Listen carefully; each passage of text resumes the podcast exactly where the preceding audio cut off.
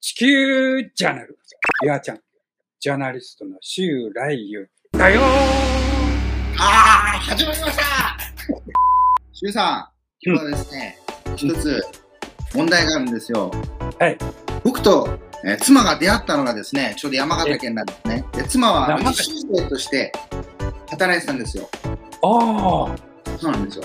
それで、仲介業者いるじゃないですか、紹介する。ええ、ええ、ええ。で、その仲介業者がですね、中抜きがすごいんですよ。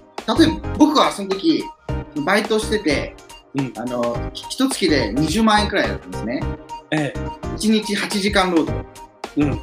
で、妻ともう一人中国人の女の子いたんですけど、はい10時間労働、1日10時間労働で、月5万円ですよ。あうんで、あの、え旅館だったんですけど、旅館の人に話したら、旅館はちゃんとお金を払ってると。あ、うん。で、そその仲介業者と話す機会があって、いろいろ話したらですね、脅されたんですよ。バックにはなんとか組がいるから、あんまり、ね、つくんじゃねえよみたいな、そう。うん、うん、うん。こういうのって結構あるんでしょうね。やっぱ被害者で、が外国人の。ありますね。実はですね、私はこの実習生ですよね、当時は研修生っていうね、そのことにね、ずっと長く取材してたんです。裏話をいっぱいあのしてるんですよ。でブロガーってね、結構日本側だだけじゃなくて中国側にもあるんですよ。だ要はあの、えっ、と、送り出し先と受け入れ先、両方ピンハネしてるんですよ。まあ、奥さんの地元はあれです、忍法ですよ。浙江省からですね。あ、そうですね、2個です。あ忍法からでも当時忍法からあの結構こういったその研修生で来たことあるのか。あの、それ、それ何？旅館で働いてたの？そうです、旅館。はい旅館。あ、日本語ほとんどできないんですよ。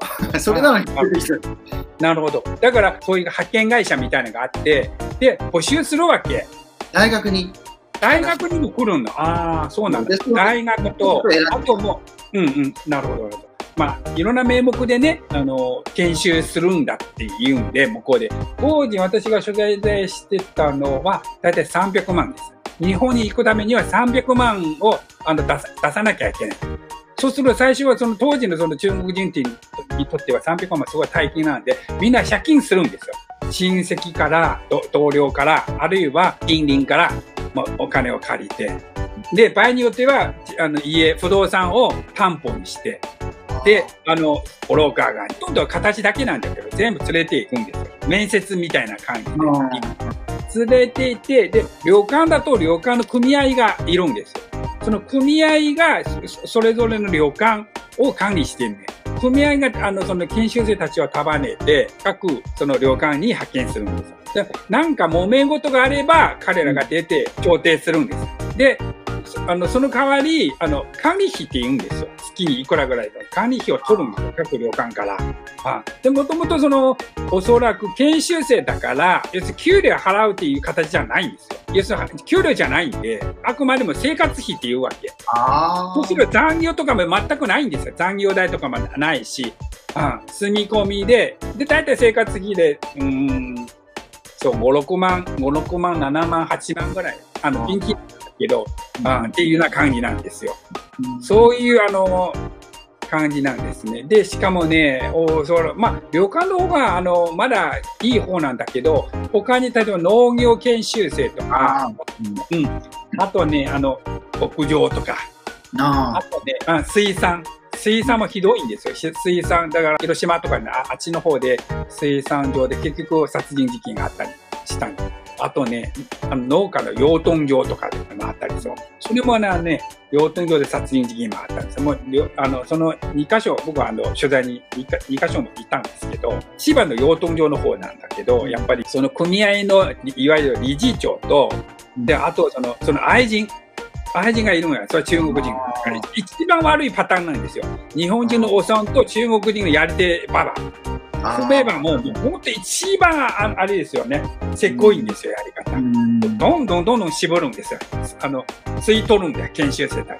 食い物にするわけ。あああで、しかもあの、日本語わかんないから、いろいろまだ罵るんですよ。で、場合によっては手を出すんですよ。ーうんうんで、結局その養豚場では一人のその東北出身の人、国領校のあの出身なの。ああその人が結局包丁で、あの、理事長を殺して、で、理事長の愛人を、あの、その、怪我させた。で、そういう事件があったんですよ。うん、昔からあるんですよ。一番ひどい、えー、状況だとどんなあの仕事なんですかやっぱ結構大変だ一番ひどひどいのは、だから、えっ、と、岐阜の方で当時、洋服の工場だったんですね。裁縫ですね。あ裁あ洋服の工場で、うん。で、あのー僕はその当時、まあ、岐阜にもいたんだけど、もう本当にあのー田舎のね、オンボロのその、工場の、その、アアパートでもないんですよ。工場の倉庫みたいなところにか彼女たちが4人5人ぐらいあの住んでいて、もちろん暖房もないし、で、あの、そのトイレもないんですよ。あの、シャワーもないんですね。トイレはまあ外、外なんか別のところにあったり。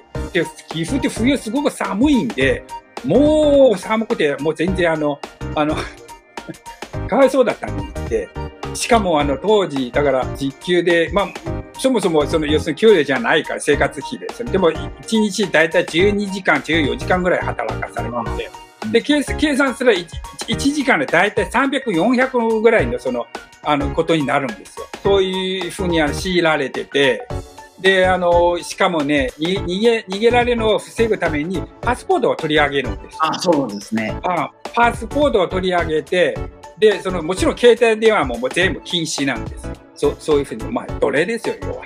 そうですね。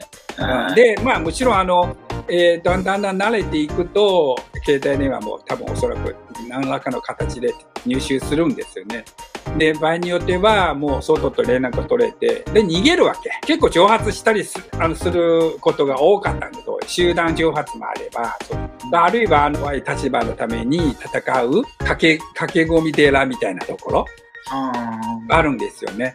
こういうあの、弁護士ちゃん、弁護士もその後ろについてるんだけど、全統一っていうあの組合があって、あの、上野にあったんですね。そこによくあの、研修生たちが地方から逃げて、であそこに行くんです。だから研修生、あとね、未未払い、その、のことで揉めたりするんで、約束通りあの、あ。まあ、お金払わないっていうのはあるんですよ。まあ、最悪。そう、最悪ですよ。で、結局、あの、日本語もわかんないから、泣き寝入りしたりするんですよ。うん。で、人によっては逃げ、逃げて、告白するんです。あ、うんここでいじめられたんで。で、組合の人間が向こうに行って交渉するわけ。ああの、お前らがもう、あの、違法だよと。なんとかなんかって言って。で、まあ、あの、お金をね、ね払わせる、宿、宿い主にね、言うんですよね。私、前から言ってるんですよね。この研修制度と実習生制度はもう本当にやめた方がいいです。あ、そうですよね。